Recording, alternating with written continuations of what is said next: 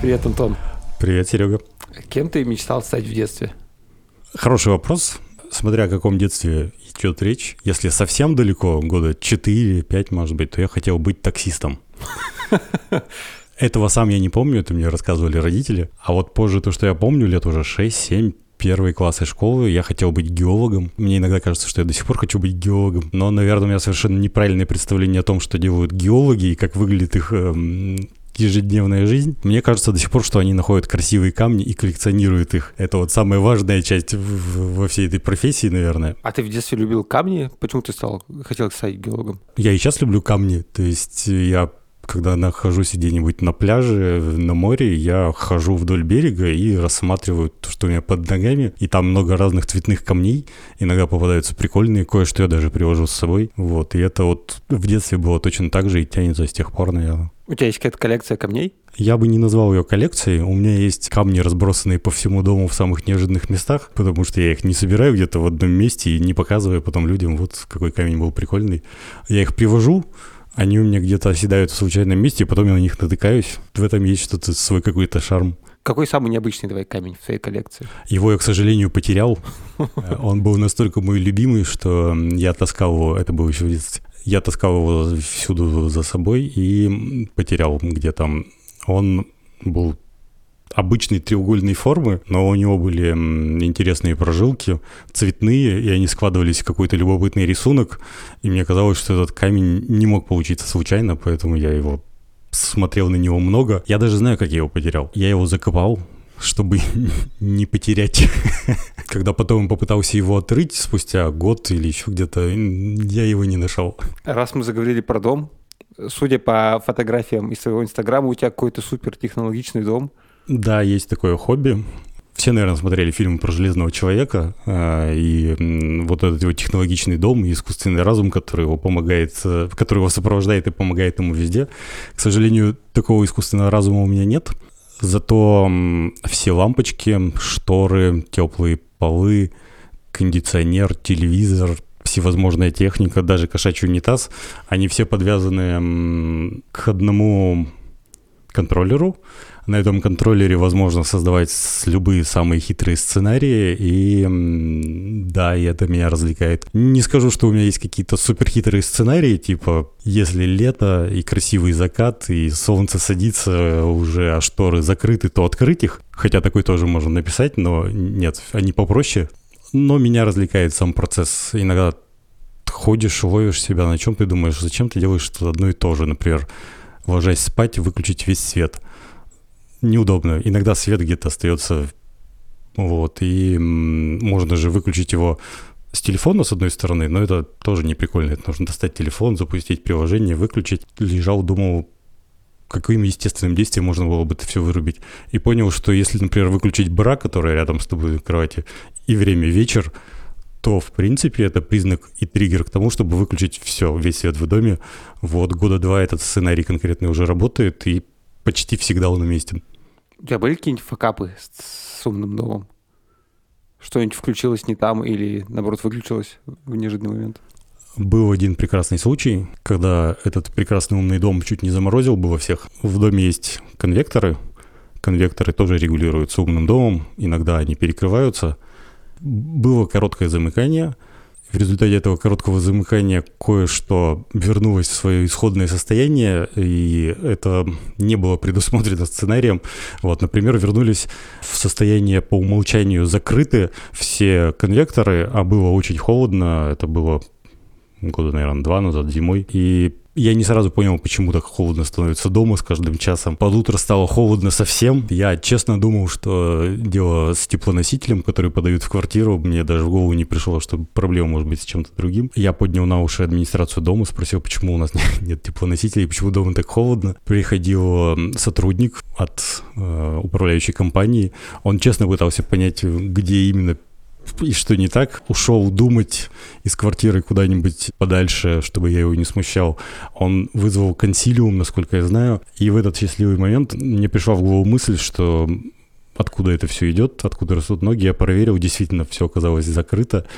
Я включил, и дальше нужно было как-то разрулить ситуацию с бедным несчастным сотрудником управляющей компании, который думал, что виновата управляющая компания, который вызвал кого-то еще. Я позвонил ему, объяснил и думал, что сейчас он меня проклянет, наверное, но такого вздоха облегчения на той стороне я не ожидал вообще. То есть человек счастливый абсолютно ушел оттуда, потому что у него, скорее всего, не было ни одной идеи, как это можно починить и в чем вообще проблема. А тут все закончилось само собой. Кошачий туалет. У тебя он тоже какой-то космический? Да, кошачий туалет, он начинался как стандартный. В интернете можно найти различные модели автоматических кошачьих туалетов, где есть датчик, где есть эм, запорный кран, который пускает воду, когда нужно. Показалось, что это прекрасная идея дополнить таким туалетом все остальные автоматические штуки, потому что можно не менять песок для кошек, можно подключить его непосредственно к канализации, и все будет смываться сразу в канализацию. Идея была прекрасная, исполнение у этого конкретного кошачьего туалета было не очень, потому что кошки, это два мейнкуна, они достаточно крупные, на высоких лапах, и датчик присутствия животного, он при наличии там кошки, стоящей на своих высоких лапах, просто не понимал, что кошка все еще там, и в какой-то момент решал, что кошки уже нет, и смывал все. Вот. Это приучить кошку к этому туалету было задачей само по себе, непростой, из-за него месяца три примерно. Но первые же попытки реальных смывов автоматических э, окатывали кошек, и, в общем, трехмесячный процесс можно было начинать сначала. К счастью, стало понятно, в чем проблема. Удалось это учесть, полностью разворотив всю внутрянку кошачьего туалета, заменив датчик на другой, заменив запорный кран на другой и подвязав все это уже к контроллеру умного дома и написав свой сценарий для того, когда нужно или не нужно смывать. В итоге сейчас все работает отлично. Датчик смотрит куда нужно. Он на всякий случай перед любым смывом убеждается, что там уже 5 минут как никого не было, потому что кошки иногда заглядывают обратно, посмотреть, не смылось ли. И смыв происходит как нужно, и это выглядит довольно классно. У кошек есть свой туалет, и не требуется практически его уборка все результаты работы кошек в этом туалете, они уходят в канализацию, и об этом можно не думать. Мы про мейнкунов. Ты их хотел прям, мейнкунов? Еще у тебя же их двое, да? Двое? Их двое.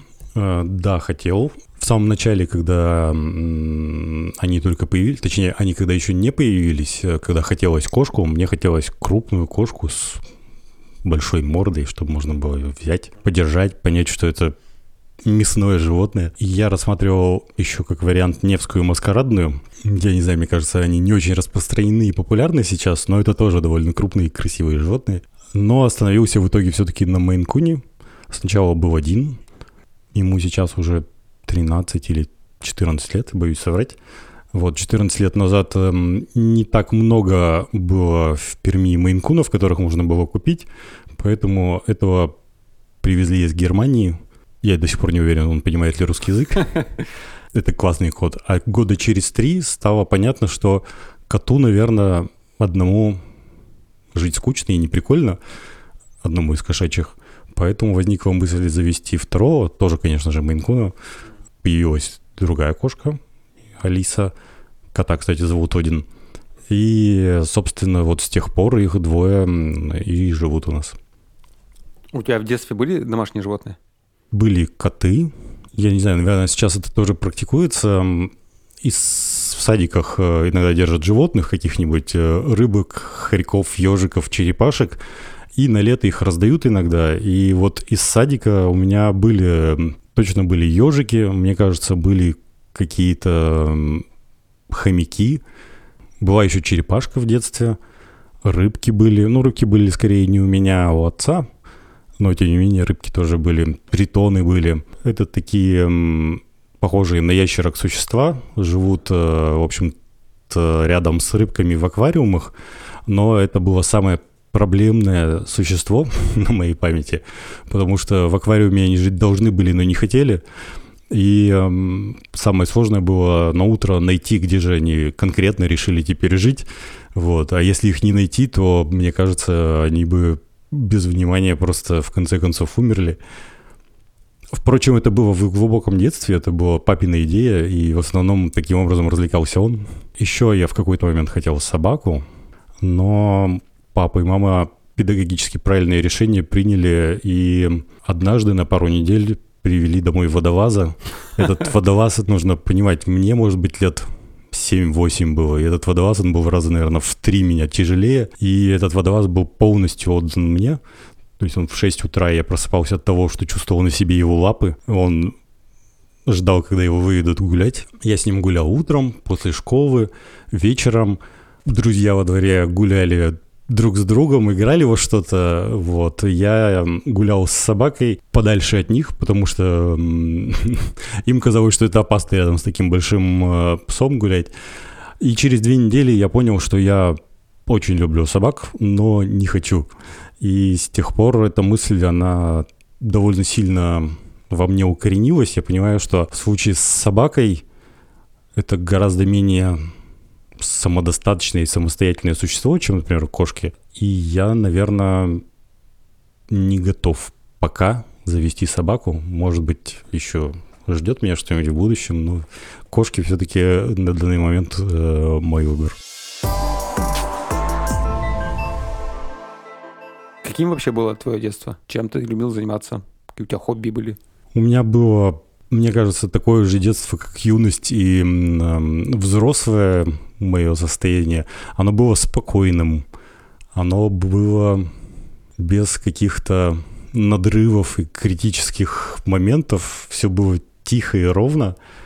Была недолго секция рисования, была спортивная секция с подачи папы. Папа у меня ходил регулярно в зал, периодически брал с собой в свой зал или сдавал меня в другой зал, который был при школе – позднем школьном возрасте, конечно же, компьютерные игры куда без них, но, правда, в формате приставки Dendy, потому что более крутые приставки появились уже позже. До Dendy, наверное, толком ничего и не было. Я, наверное, всегда любил чтение у меня одно из любимых занятий. А, сначала это были сказки. Читал любые сказки все подряд. Потом сказки заменились на фантастику. Ну и не только фантастику, на прочие разные книги. Вот. Но, например, фантастика у меня до сих пор один из любимых жанров. А про фантастику до сих пор выходит какая-то хорошая фантастика или вся классика осталась там 80-е, 90-е, Лем и вот эти вот все ребята? Лем очень классный, прямо один из любимых. Он есть. Стругацкие, обожаю Стругацких, тоже очень классные. Фантастики настолько много на самом деле, что я даже из тех ребят, которых можно считать классикой, до сих пор перечитал не все и не всех. Из современных есть автор, ну, хотя, наверное, их можно причислить к современным, они пишут и издаются до сих пор. Из наиболее свежего, что я читал, это «Ложная слепота», «Эхопараксия», «Семиевие». Ее мы обсуждали с Артемом Сусековым одно время. Я, наверное, не разделяю фантастику на то, современная она или какая-то классическая, старая, предпочитая какую-то определенную из них. Чаще всего я смотрю, кто в каком году получал премию, в области фантастики и выбираю что-нибудь из топ, что в том или ином году получало премию и читаю. Не все нравится. Я, например, не очень люблю фэнтези, и когда фантастика где-то на границе с фэнтези, не очень хорошо заходит хотя для разнообразия бывает. Я правильно понимаю, что это в основном научная фантастика? Да, да, это научная фантастика, то есть это не про эльфов, драконов и прочее, хотя есть прекрасные произведения и здесь тоже. Терри Пратчета, например, люблю, который про эльфов, драконов и прочее, но там главное юмор, например, а не какой-то фэнтезийный сюжет. А вот э, то, что называется строгой научной фантастикой, вот это мне больше нравится. Инопланетные миры, путешествия на космических кораблях, роботы, социальные и прочие проблемы, связанные с роботами. И с фильмами и сериалами, наверное, примерно так же. То есть тоже в основном мимо фантастики я не прохожу. Ее не так много выходит на самом деле. И почти все с рейтингами выше хотя бы 5 из 10 я предпочитаю смотреть. Даже если оно по отзывам является третьесортным чем-то, все равно интересно посмотреть. Какая книжка или фильм произвели на тебя самое большое впечатление? Это с какой стороны посмотреть. Я точно помню тот момент, когда я впервые в жизни увидел иностранный фильм ужасов. Я уберу за скобки Вия, который вызывал во, во, во мне жуткий ужас э, в то время, когда я увидел. Но примерно в том же возрасте, первый или второй класс школы, э, однажды я оказался в гостях у людей, у которых был видеомагнитофон, а это было что-то невероятное для середины 80-х. И когда мы пришли в гости к этим ребятам, они смотрели «Чужого». При этом это было не, не сначала, и я этот фильм... Я помню даже до сих пор первые кадры этого фильма, которые я увидел, когда вот э, присоединился к просмотру. Настолько сильное впечатление на меня произвело. Мне кажется, вот с, этой, с этого момента я полюбил все эти истории про космос и так далее. И вот, наверное, «Чужой», самый первый «Чужой» это был, он произвел на меня сильное впечатление. А из такого более позднего, один из моих любимых фильмов «Контакт» с Джоди Фостер и МакКонахи, он, с одной стороны, известен, а с другой стороны, мне кажется, он прошел мимо и почти нигде ни в каких рейтингах не, никогда не попадал. Хотя меня увлек очень сильно. Я потом нашел книгу, по которой фильм «Контакт» был снят, прочитал ее она мне понравилась еще больше, потому что там было больше деталей, больше интересного и больше идей. И та идея, которая там заложена, она она очень интересная. Эта идея много где повторяется о том, искусственный этот мир или настоящий мир. Можно ли понять, что этот мир искусственный? И в, даже вот в самом фильме, может быть, эта идея на заднем плане находится, но вот в книге Сагана это была основная идея, и книга, насколько я помню, закончилась тем, что герои нашли подтверждение, что окружающий нас мир вокруг, он искусственный. Не в том смысле, что это виртуальная реальность, э, как сейчас часто бывает в фильмах, а в том смысле, что все законы природы и все, что вокруг тебя и как это работает, они просто придуманы искусственно и такие, какие есть, потому что кто-то их такими задумал. Прикольно. А ты что сам думаешь на этот счет? Наверное, я не верю, что это искусственный мир. Он получился таким случайно. Эволюция и то, как она объясняет появление жизни на Земле, и то, как вообще сформировалась Вселенная, даже текущие представления не сильно полные об этом выглядят достаточно убедительным, чтобы я готов был принять их похожими на правду. Мне персонально кажется, что это более простое объяснение, чем какое-либо другое, любое другое объяснение. То есть ты за большой взрыв и эволюционное развитие? Да, определенным.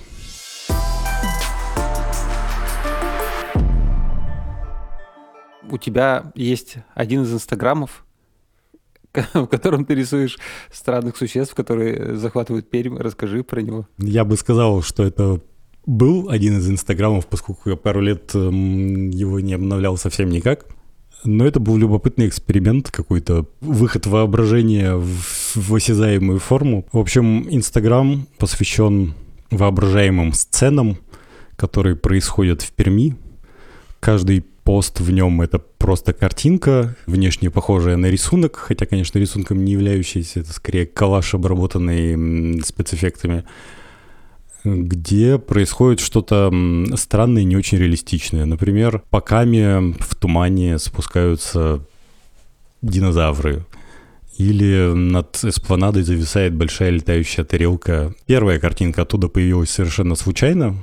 Однажды мне просто повезло, и мне удалось сфотографировать на телефон кадр, где над Камой шел очень плотный густой туман. И э, в какой-то момент э, само собой пришло в голову, что вот если бы в этом тумане было лохнесское чудовище или длинношеи динозавры, то это было бы прикольным. Ну, в общем, это оказалось не сильно сложно дорисовать, поскольку из меня не очень хороший художник, то коллаж получился не очень качественным, я подумал, что нужно замаскировать его еще, и я наложил на него фильтр, как будто бы он нарисован маслом, скрылись все огрехи плюс-минус, и стало выглядеть симпатичнее, получилась одна из вот этих первых картинок. картинка в моем основном инстаграме получила довольно прикольные отзывы и довольно много отзывов. Я подумал, ну ладно, у меня есть еще пара идей, я нарисую еще пару других картинок и м, тоже их покажу. Картинки эти тоже получили интересные отзывы. Я подумал, ладно, у меня инстаграм закрытый, наверное, я хочу показать их большему количеству людей, чем просто сотни своих друзей, кто у меня в закрытом инстаграме. Поэтому я создал новый аккаунт, уже открытый, и Самое забавное, что до сих пор, спустя пару лет, кто-нибудь мне присылает из э, других инстаграм-аккаунтов, типа новости Перми или еще что-нибудь такое, ссылочки, что вот э, тут подборка странноватых сюжетов от одного пермского художника, всегда развлекала эта фраза. Очень люблю, когда это снова появляется, и особенно люблю читать комментарии под этими картинками, потому что комментарии можно разделить на две большие группы. Одна группа комментариев — это о, здорово, как прикольно. Вторая группа комментариев, она не то чтобы негативная, но люди сомневаются, что я рисовал это, например, в, трезвый, в трезвом уме. И вот, они под воздействием каких-нибудь веществ или еще что-нибудь подобное, и подобные отзывы меня очень сильно развлекают. Он сейчас заброшен, этот Инстаграм, хотя у меня есть блокнотик, ну, в электронном виде, заметки, где я по ходу когда у меня возникали еще какие-то идеи странных сюжетов, их записывал.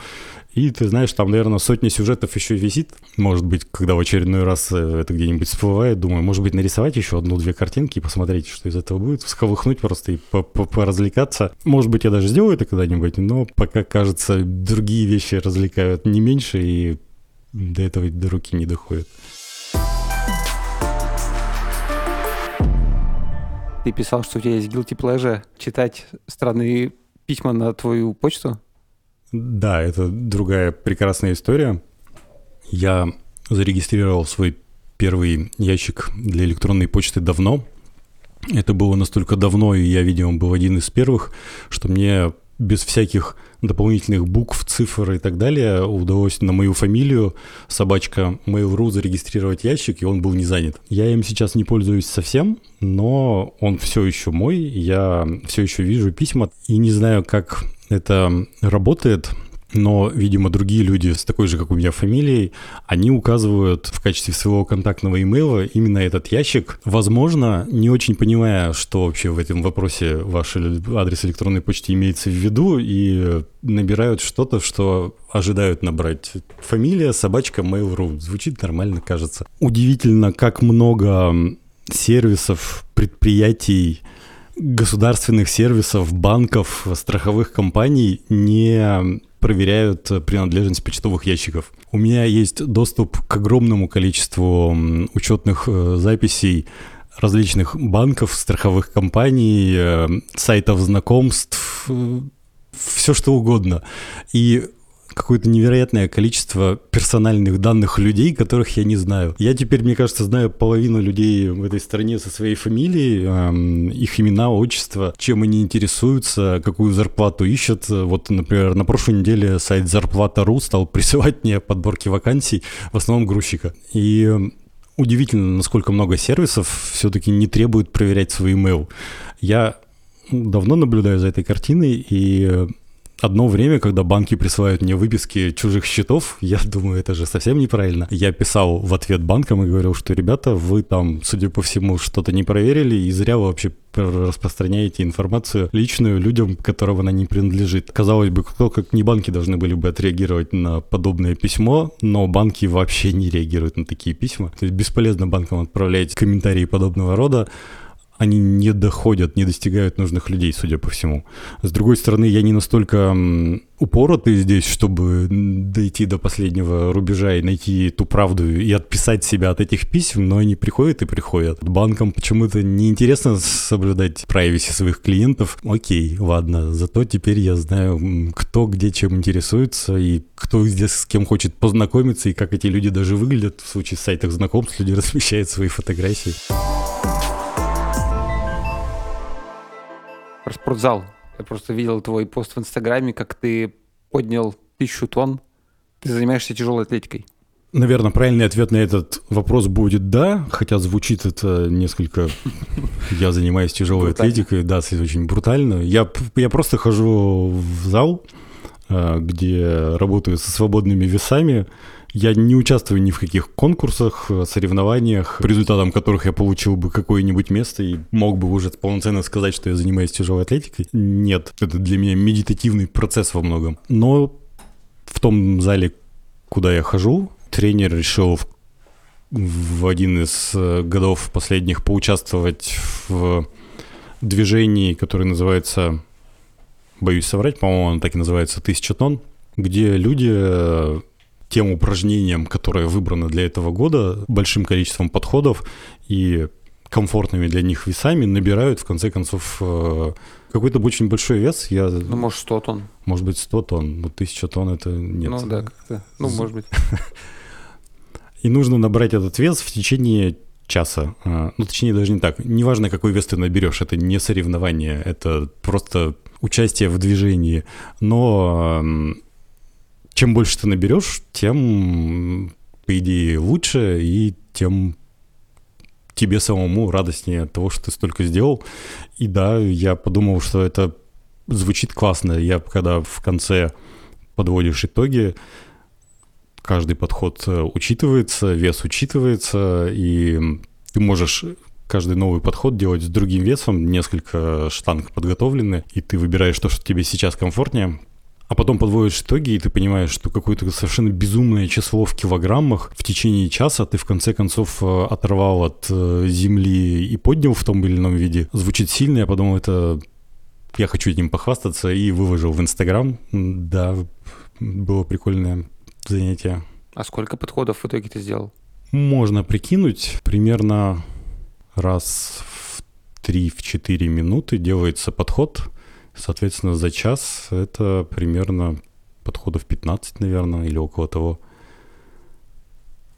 Это подходы не по разу, но и не до предела. То есть это не то, чтобы ты стоишь и жмешь пока сколько можешь. Нет, там, допустим, ты делаешь э, подход и там 5 или 10 каких-то движений, и в итоге это все суммируется в какое-то огромное число, совершенно невероятное. Думаю, что я поучаствую в этом еще раз, когда представится возможность. Ну, это прикольный пример про теорию маленьких шагов. Да, это очень хорошая иллюстрация, чтобы показать, что вроде бы ты не умер на каждом конкретном шаге, ты сделал какое-то разумное количество движений с разумным весом, далеким от максимального, которое ты обычно делаешь. И в результате за ограниченный период времени, сейчас издалека кажется, что час это же совершенно какой-то смешной промежуток времени, через час что можно сделать. Но за этот час ты набираешь э, в итоге, да, большой вес, которым можно похвастаться. Топовая тема, связанная с тобой, конечно же, путешествия. Сколько стран ты посетил? Я честно посчитал, сколько стран я посетил недавно. Думаю, ведь Серега наверняка спросит на подкасте, сколько стран я посетил. Я честно посмотрел. 32 страны, это именно разных страны, а не количество путешествий, потому что в, во многих из этих стран я побывал несколько раз. И это были в большинстве, ладно, не в большинстве, но, наверное, в половине случаев это были довольно случайные страны. Я путешествую не один, а с компанией друзей. Э, у нас довольно состоявшаяся компания на протяжении последних ну, лет 15 как минимум. Это довольно большая компания. Не все всегда могут путешествовать, но из 20 человек условных в этой компании, человек 5-6 э, находится, в общем-то, в каждый отпуск. Да и я не каждый раз с ними могу путешествовать, когда они куда-то улетают. По поводу того, что это случайные направления, это всегда бюджетные путешествия, это не путешествия первым классом, где ты заказываешь гостиницу подороже и отдыхаешь с напитком, глядя на океан. Это кто-нибудь звонит, пишет и говорит, что смотри, здесь похоже какой-то или распродажа, или вообще ошибочный тариф э, на авиарейс, и можно улететь не знаю, в Бразилию и обратно по цене там меньше 15 тысяч рублей из Перми. То есть такие цены, они вполне себе реальные, но они случайные. Это часто бывают ошибки тарифов, какое-то стечение обстоятельств, где ты за акционную цену можешь долететь до Москвы, из Москвы куда-нибудь в Европу, а потом еще куда-нибудь дальше. Но вполне реально за 15 тысяч посетить другой континент и вернуться обратно в Пермь. Говорят только о перелетах, конечно. Как ты понимаешь, тот принцип, по которому мы выбираем направление, он совершенно случайный, поэтому в моем списке стран есть довольно странные. Бразилия, Колумбия, Антигуа и Барбуда, Филиппины, еще что-нибудь такое. В общем, то, куда не первое, что приходит в голову, когда думаешь, куда бы поехать. Есть различные подходы к тому, как найти такие билеты, начиная от традиционного уже форума Винского, где люди делятся такими находками, заканчивая чем-нибудь менее явным. Мне, например, на одном из сайтов была такая фича, они за последний месяц или за последние сутки показывали, кто у них, а это был сайт продажи билетов просто, кто у них купил самую дешевую милю. То есть они стоимость, расстояние между точками А и Б делили на стоимость билета, точнее наоборот, и получали какую-то величину стоимости пролета мили. И их можно было отсортировать, и, например, было видно, что 20 минут назад кто-то купил билеты из точки А в точку Б по какой-то совершенно безумно низкой цене, и эм, ты думаешь, а почему бы тебе такие же билеты примерно не купить? Ну ладно, допустим, ты не в точке А, но если немного переключать э, фильтры на этом сайте, то можно было найти более подходящую тебе точку и примерно такую же стоимость билета. И обычно такие билеты исчезают через несколько часов, то есть э, особенно много думать здесь не приходится. Его нужно брать здесь сейчас. И вот в этой компании друзей, с кем мы путешествуем, у нас есть э, даже отдельный спредшит, в котором мы свели информацию имена, паспортные данные, контакты и вот все, что требуется. И иногда ты звонишь человеку и говоришь, смотри, поехали. Как было раньше, он говорит, да, готов, но мой паспорт находится вообще где-то сейчас в другом городе, я его не помню и так далее. Появилась вот эта таблица, и теперь достаточно получить согласие человека, по большому счету, и дальше его данные можно взять из в известном и купить билеты.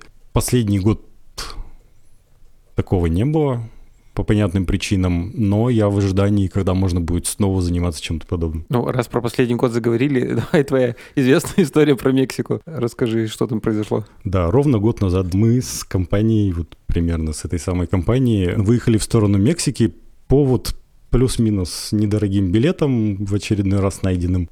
И в тот момент, когда мы выезжали, вот я прямо помню это. Мы до нас дошли вот эти новости, что ВОЗ объявила пандемию. Но ВОЗ объявила пандемию где-то там в мире, а здесь в России, особенно в Перми и, кажется, в Мексике про нее ничего не слышали э, толком. Да, есть люди, которые где-то болеют, но это далеко и, возможно, даже не очень правда. Поэтому мы решили не сворачивать нашу затею и продолжить путешествие. Хотя ВОЗ уже сказала, что проблема существует. А, надо сказать, что весь отпуск в Мексике, а он продолжался около трех недель, тоже не выглядел как особенно проблемный. То есть все вокруг работало, почти все вокруг работало. Да, в последние неделю-полторы Некоторые музеи стали закрываться, бары стали закрываться и что-то еще стало закрываться, но тоже особой проблемы не было. А вот последнюю неделю нашего пребывания там вдруг резко все изменилось. А, Россия сказала, что, ребята, возвращайтесь все а, срочно, потом мы закроем границы. У нас были билеты на через неделю после всех вот этих а, объявлений, и Аэрофлот, который занимался вывозными рейсами, он в том числе говорил, что у нас ребята, быстрее, быстрее, те, кто не успевают, вот еще будут вывозные рейсы еще неделю после того, как мы должны были вернуться. Поэтому, глядя на все это, мы решили все-таки не менять билеты на более ранние, тем более, что смена билетов на более ранние, она сопровождалась какими-то огромными финансовыми потерями. В какой-то момент Аэрофлот сказал, ребята, ваш сегмент из Мадрида в Москву мы отменяем. Но есть другие вывозные рейсы из Мадрида в Москву, вот они тут выбирайте. Мы подумали, ну ладно, уже запахло жареным, но мы купили другие билеты из Мадрида в Москву на вывозной рейс э, Аэрофлота. И когда дошла пора до этого рейса, и мы прилетели в Мадрид, Аэрофлот сказал, что нет, этого рейса тоже не будет, не будет больше совсем никаких вывозных рейсов, поэтому, ребята, разбирайтесь дальше сами как хотите. Э, мы прилетели в Мадрид. Я никогда не думал, что на участке от телетрапа до паспортного контроля столько места и столько всего может произойти.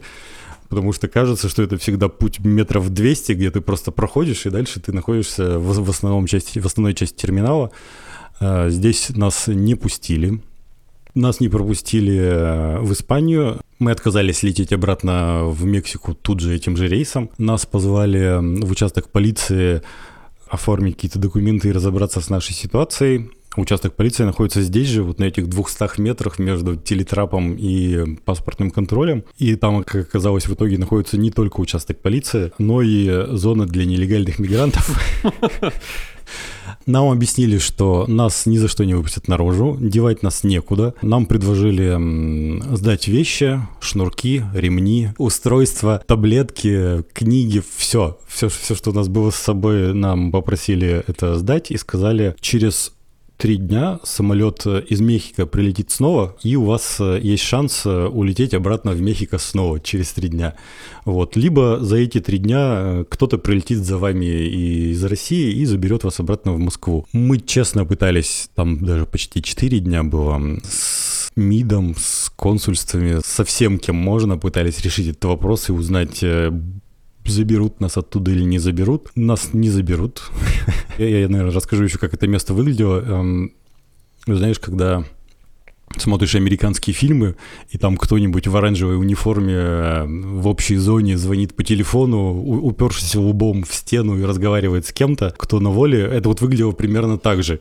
Единственное, у нас не было униформы, вот, но был точно такой же автомат, э, в котором за монеты можно было звонить. И четыре дня прошли вот в этом месте, там было два крыла, женское и мужское, помимо общей зоны, э, в обоих этих крыльях были общие душевые и, назовем их так, комнаты с закрашенными окнами и металлическими двухъярусными кроватями. Поэтому через э, почти 4 дня прилетевший снова из Мехико самолет до Мадрида забрал нас обратно.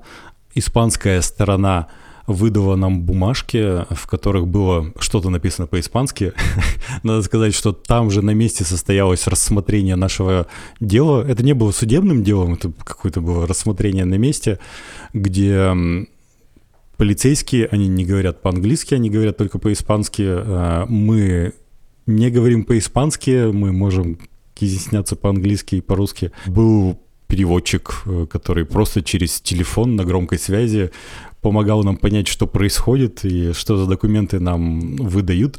В бумагах было написано, почему нас не выпустили в Испанию, потому что приказ короля, вот, и почему нас э, депортировали туда, откуда мы пришли. В общем, мы вернулись в Мексику, и следующие несколько месяцев пробыли там, пока не стало возможно влететь в Россию. В Мексике как вы жили? Вам можно было куда-то ходить, или вы как в тюрьме там находились? Мексиканской стороне было абсолютно все равно, что мы вернулись обратно. Нас э, никто не контролировал. Ну, в том смысле, что, да, нам снова дали разрешение на въезд с помощью нашего консульства в Мехико. Консул в Мехико встретил нас у Телетрапа. Кстати, нужно сказать, что сама процедура выпровождения нас выглядела довольно депрессивно.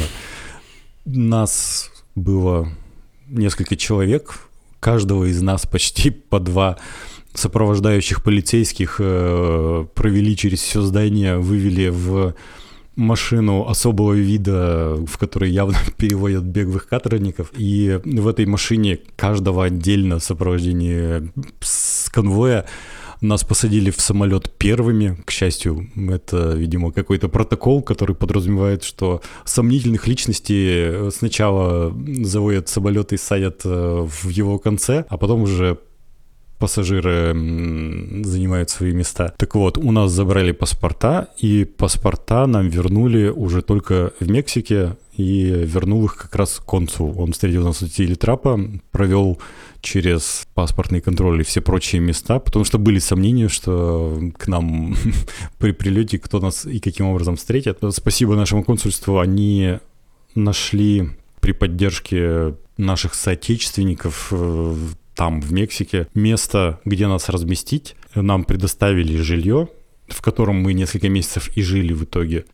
За это я им очень благодарен, потому что как я слышал, многие из историй, люди были предоставлены сами себе, сами искали жилье, спали чуть ли не под мостом. Про вас же потом даже по телевизору показывали передачу. Про телевизор не знаю. Было очень много СМИ, э, интернет-СМИ, в которых в том числе «Казанский вестник», самая странная СМИ, которая мне попалась, которая написала про нашу историю, где действительно эта история была описана, но надо сказать, что тут эм, это произошло, наверное, нашими стараниями, когда мы еще находились э, вот в этой зоне для нелегальных мигрантов в Мадриде.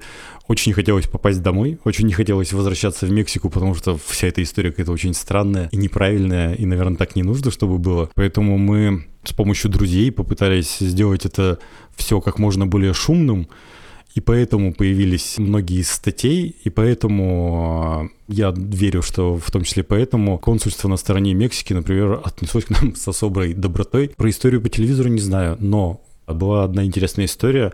Несмотря на то, что у нас а, отобрали все девайсы, один девайс остался при нас с 20% заряда, но тем не менее. Просто случайно у человека был в кармане, про который он сам забыл, он не планировал э, его проносить внутрь, ну, просто забыл в состоянии шока э, про то, что у него телефон все еще с собой, а полицейский этого не заметил. И пока телефон был жив, вы подумали, что нужно записать видео, обращение, показать э, довольно нелицеприятную обстановку, которая была в этом загоне для нелегальных мигрантов, и вот это видео, ушедшее, успевшее уйти, пока оставались проценты, оно сыграло во многом роль, чтобы эта история... Она не просто существует, есть красивая иллюстрация, которой можно было новость эту подать, и поэтому это довольно широко разошлось по СМИ и сыграло свою роль. Какая страна твоя любимая, если можно так сказать? Мне больше всего нравится приезжать в Англию, в, в Объединенное Королевство в целом. Недавно заканчивалась виза британская, пятилетняя, и я подумал, что нужно изъездить все те места в королевстве, которые еще не изъезжены были. И, собственно, теперь уже в позапрошлом году удалось побывать в обоих Ирландиях, в Уэльсе и в Шотландии. И все эти страны мне очень понравились. Туда приезжаешь и кажется, что, может быть, в прошлой жизни ты жил где-то там. Потому что все вокруг кажется знакомым, уютным, понятным, безопасным. Оно, наверное, таким не является. Оно наверняка таким не является. Но вот э, почему-то с другими странами такое бывает редко. Пожалуй, Англия и, и, и весь этот остров.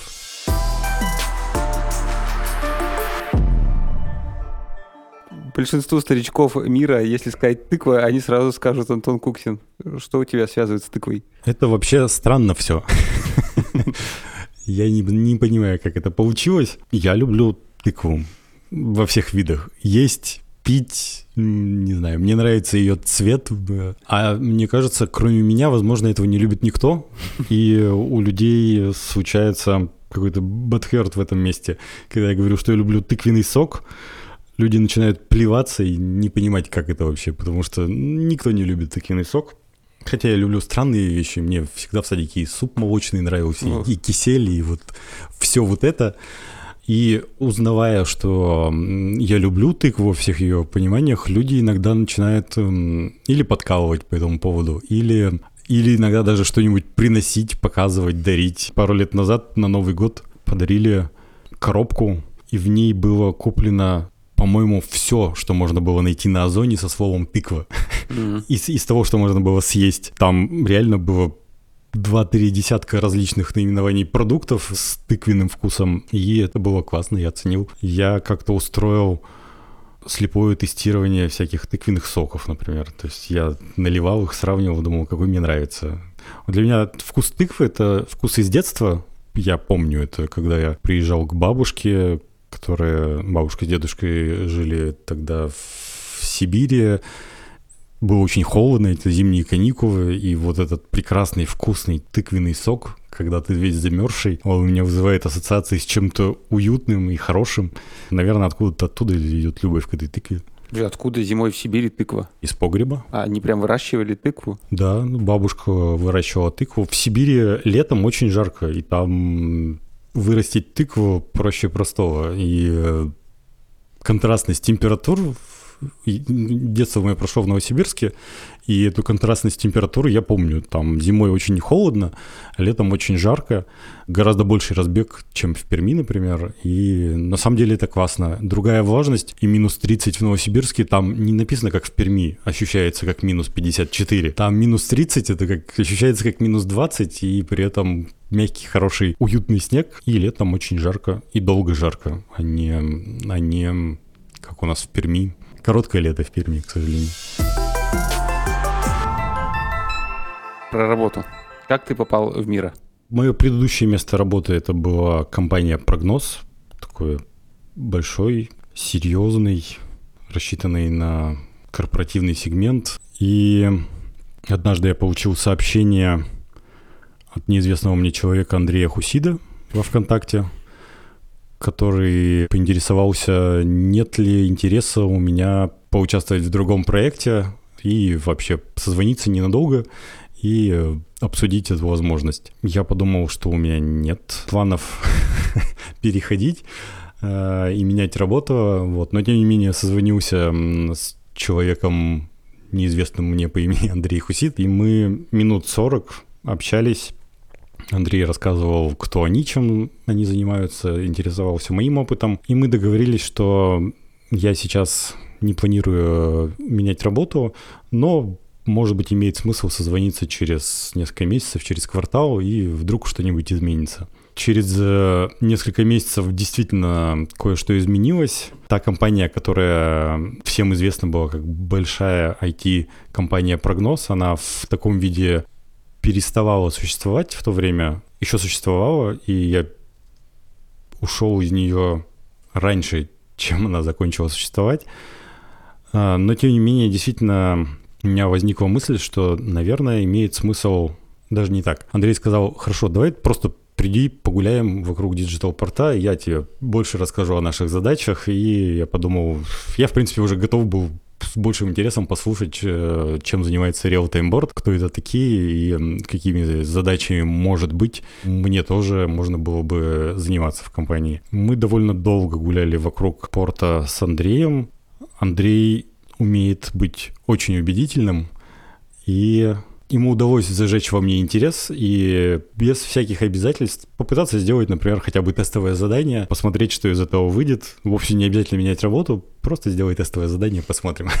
А что за тестовое, ты помнишь? Нужно было проработать какую-то фичу, как лучшим образом она должна выглядеть, что-то было связанное с комментариями на доске, если я правильно помню. Составить проект, как именно ее нужно реализовать, какие ресурсы нужны для ее реализации и всякие такие штуки. Я не понял некоторые слова из того задания. То есть, например, эм, такие слова, как MVP и еще какие-то англоязычные аббревиатуры были мне незнакомы. Первый вечер ушел на то, чтобы понять, что такое User Story Map, что такое MVP. Я не был уверен, что я правильно нашел расшифровку этих слов. Да, по-моему, я уточнил у Андрея, то ли я вообще э, нашел, что требуется. Э, задание заняло у меня некоторое время.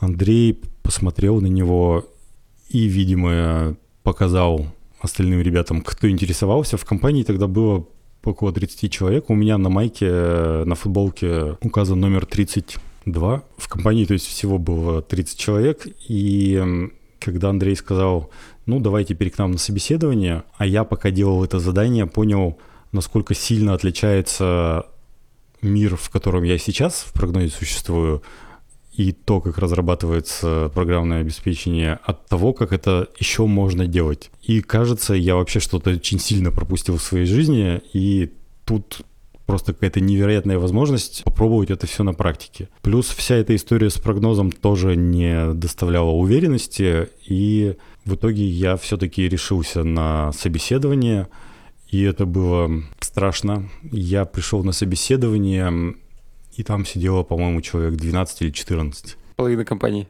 Да, ровно половина компании. При этом Андрея там не было. Андрей был на экране, потому что он был дома со сломанной ногой. И собеседование он проводил через Zoom или какой-то другой был видеочат. Я не ожидал увидеть там 12 или 14 человек. Почти все места, а, вот в переговорке, то, что сейчас называется переговоркой Андрея, вот этот длинный стол, все места там были почти заняты. Я помню Серегу Шишолика, помню Олега, Славу Дунаева, Аню, Юлю, конечно же, Ваню Демшина. И я был испуган, потому что такое количество людей, и они в течение, ну, не меньше часа точно меня допрашивали, спрашивали об опыте и прочем. К моему счастью, я очень рад, что так все в итоге произошло. А ребята решили, что они хотят попробовать а, работать со мной вместе.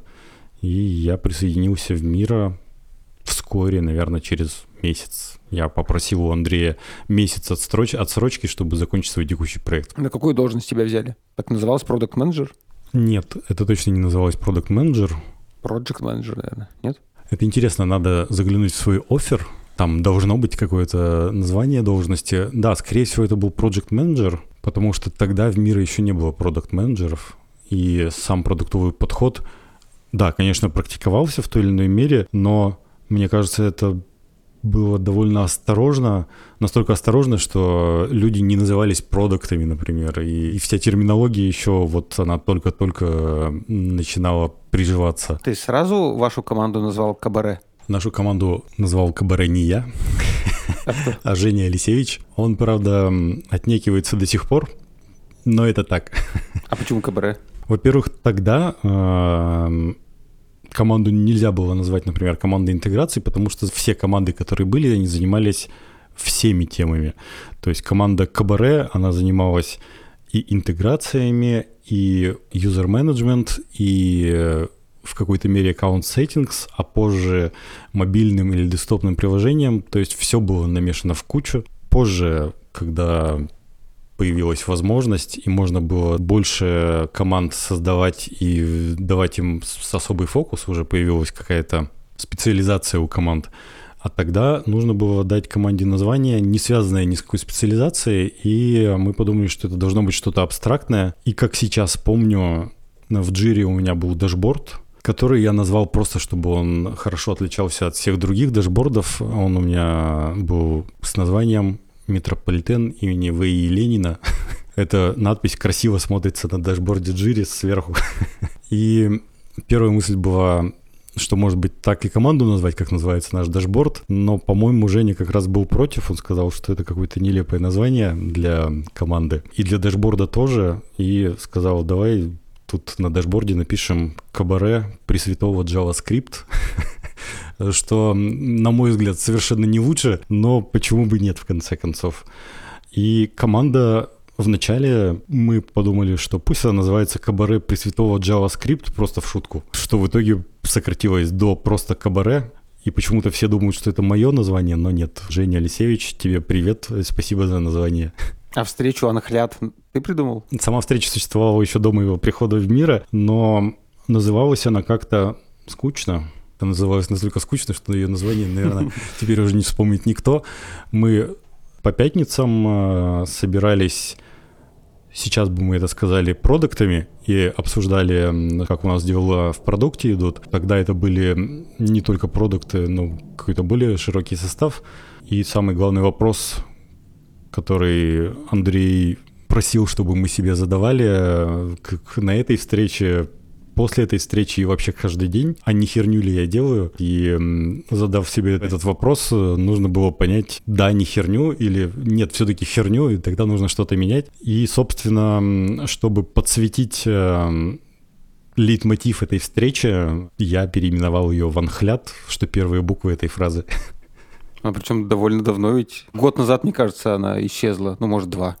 Да, встреча в какой-то момент переросла сама себя, нас стало слишком много, и мы перестали осмысленно обсуждать, что произошло за неделю и что мы планируем еще. Слишком много команд, слишком много фокуса. Поняв это, встреча была в таком формате упразднена, но я не уверен, она в календаре до последнего называлась «Инхлят»? Да. чем сейчас твой главный профессиональный интерес? Ну вот я некоторое время назад сказал уже, что я до этого работал в другой компании с совершенно другим подходом к разработке программного обеспечения, и я понимаю, насколько эффективнее можно было бы делать некоторые вещи, если бы мы делали их иначе. С другой стороны, могу сказать, что это было бы сделать не так просто, потому что прийти в большую компанию и сказать, а давайте работать по agile, это бы не сработало. Мне кажется, я до сих пор очень многое не знаю о том, как э, делать э, вещи эффективнее с точки зрения продуктовой разработки.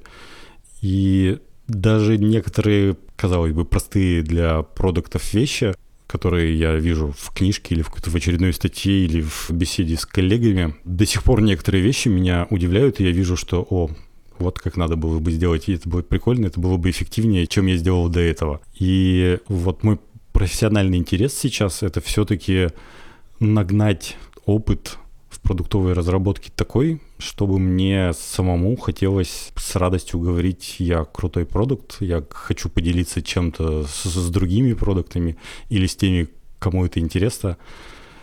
Да, так бы я это и сформулировал. Стать крутым продуктом, вот это мой профессиональный интерес сейчас все еще с момента, как я пришел в мир. Что у тебя сейчас есть, кроме работы? Чем ты занимаешься? Мы сегодня обсуждали зал. А, у меня есть другое развлечение волейбол. Очень люблю волейбол классический, не пляжный, а волейбол в зале. Поэтому помимо зала у меня раз, а в былые времена два в неделю еще был волейбол. И это то, чем я очень горю, что мне очень нравится, что вызывает во мне много эмоций и адреналин. В зал, как я уже сказал, я хожу в основном помедитировать, то есть я совершенно очищаю голову, теряю всякие мысли, молчу в зале, никто со мной, к счастью, не разговаривает, не пытается заговорить, и я весь в себе в это время провожу в зале. А вот волейбол — это совершенно другая история, это командная игра, это адреналин, это вот то самое, что развлекает меня очень сильно. Тебе на какой позиции больше всего нравится играть? Раньше блокирующим центральным чаще играл, вот, но последние пару лет э, на позицию атакующего все чаще выхожу, и это получается у меня, наверное, лучше и с большим интересом.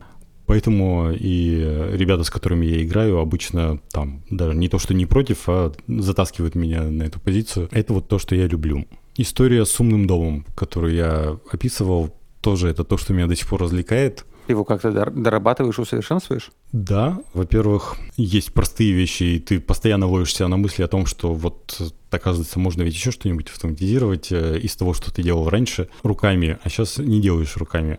С другой стороны, постоянно что-то меняется. Например, в прихожей у меня раньше висел планшет, на котором было определенное ПО запущено, которое имело интерфейс управления умным домом но в какой-то момент вендор, который делал это ПО, лопнул, и э, это произошло настолько неожиданно и странно.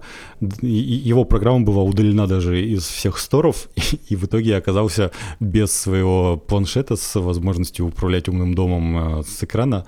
Я начал искать другие способы, как это можно сделать. В итоге нашел интересное решение, которое мало того, что позволило мне вывести на экран то, что я хочу, оно позволило еще например, сделать надстройку над тем протоколом и той системой умного дома, которая у меня есть, и объединить ее, например, с Siri, с роботом-пылесосом, который был совершенно э, из другой системы и не поддерживал этот умный дом. И теперь я могу Siri попросить что-нибудь там, выключить телевизор и э, запустить пылесос, и это работает. И вот этот последний проект, которым я занимался уже после Нового года примерно, он доставил мне определенное удовольствие нужно было на чем-то запустить это программное обеспечение. Я купил себе Raspberry Pi, это такой одноплатный компьютер. На этом компьютере установил операционку, на него поставил все ПО, которое требовалось. Все это объединил в кучу и заставил работать вместе. Интересно, что результатом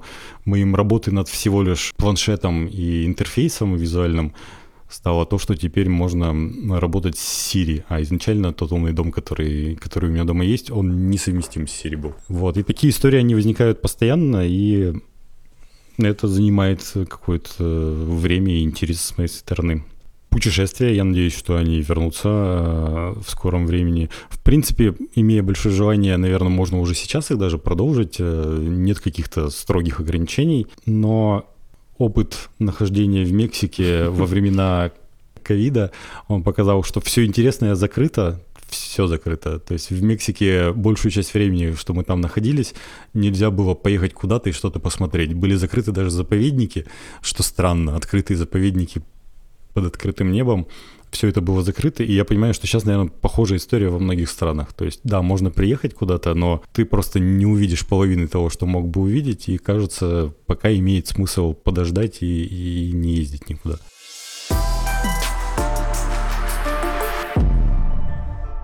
Как ты себе представляешь жизнь на Земле через сто лет? Или, может, как бы ты хотел, чтобы она выглядела? Одна из моих любимых тем э, в фантастике — это продолжение жизни в цифровой форме после того, как умирает тело. Много в каких фильмах, э, книгах и сериалах эта тема поднимается, и вот эта история, мне кажется, очень интригующей. То есть возможность оцифровать свое сознание и дать ему возможность существовать, мыслить и взаимодействовать каким-то образом с внешним миром, даже после смерти э, тела, это штука, которая мне хочется, чтобы наступила. И мне кажется, что за ближайшие сто лет, наверное, можно попытаться скопировать свое сознание в искусственную среду и продолжить существование этого этого разума дальше. И мне кажется, что через сто лет будет что-то такое. Ты смотрел сериал «Загрузка» называется, «Оплот», коротенький сериал эм, из шести или восьми серий, недлинных. Там как раз эта идея, что умирая, человеку предоставляется возможность, если у него есть достаточное количество денег, чтобы поддержать э, свое существование на облачных серверах, его заливают в искусственный мир, в котором находятся такие же искусственные, ну не искусственные, а сохраненные разумы, как твой собственный. Довольно забавный сериал, там поднимаются разные социальные вопросы на эту тему выглядит очень естественным. Кажется, что да, может быть что-то подобное, что это чисто коммерческий проект, где разные компании дают разные облака для существования таких разумов. Если у тебя есть э, деньги, ты можешь позволить себе мир получше. Если у тебя нет денег, то вычислительные ресурсы, направленные на тебя, будут редкими, и ты будешь очень медленным и без доступа к чему бы то ни было. Мне кажется, что мир может быть каким-то таким. Хотя пытаться угадывать, каким будет мир, вообще смешно. У меня есть сохраненный журнал «Гео», и там было написано, каким будет мир через 10, 50, 100 лет. Я тогда подумал, что ну 10 лет это немного, я сохраню этот журнал и посмотрю, что из того, что там предполагалось будет, будет на самом деле совсем все не то, не туда пошли мысли футурологов, не на то поставлены акценты, поэтому пытаться предугадать, каким будет мир, мне кажется, невозможно.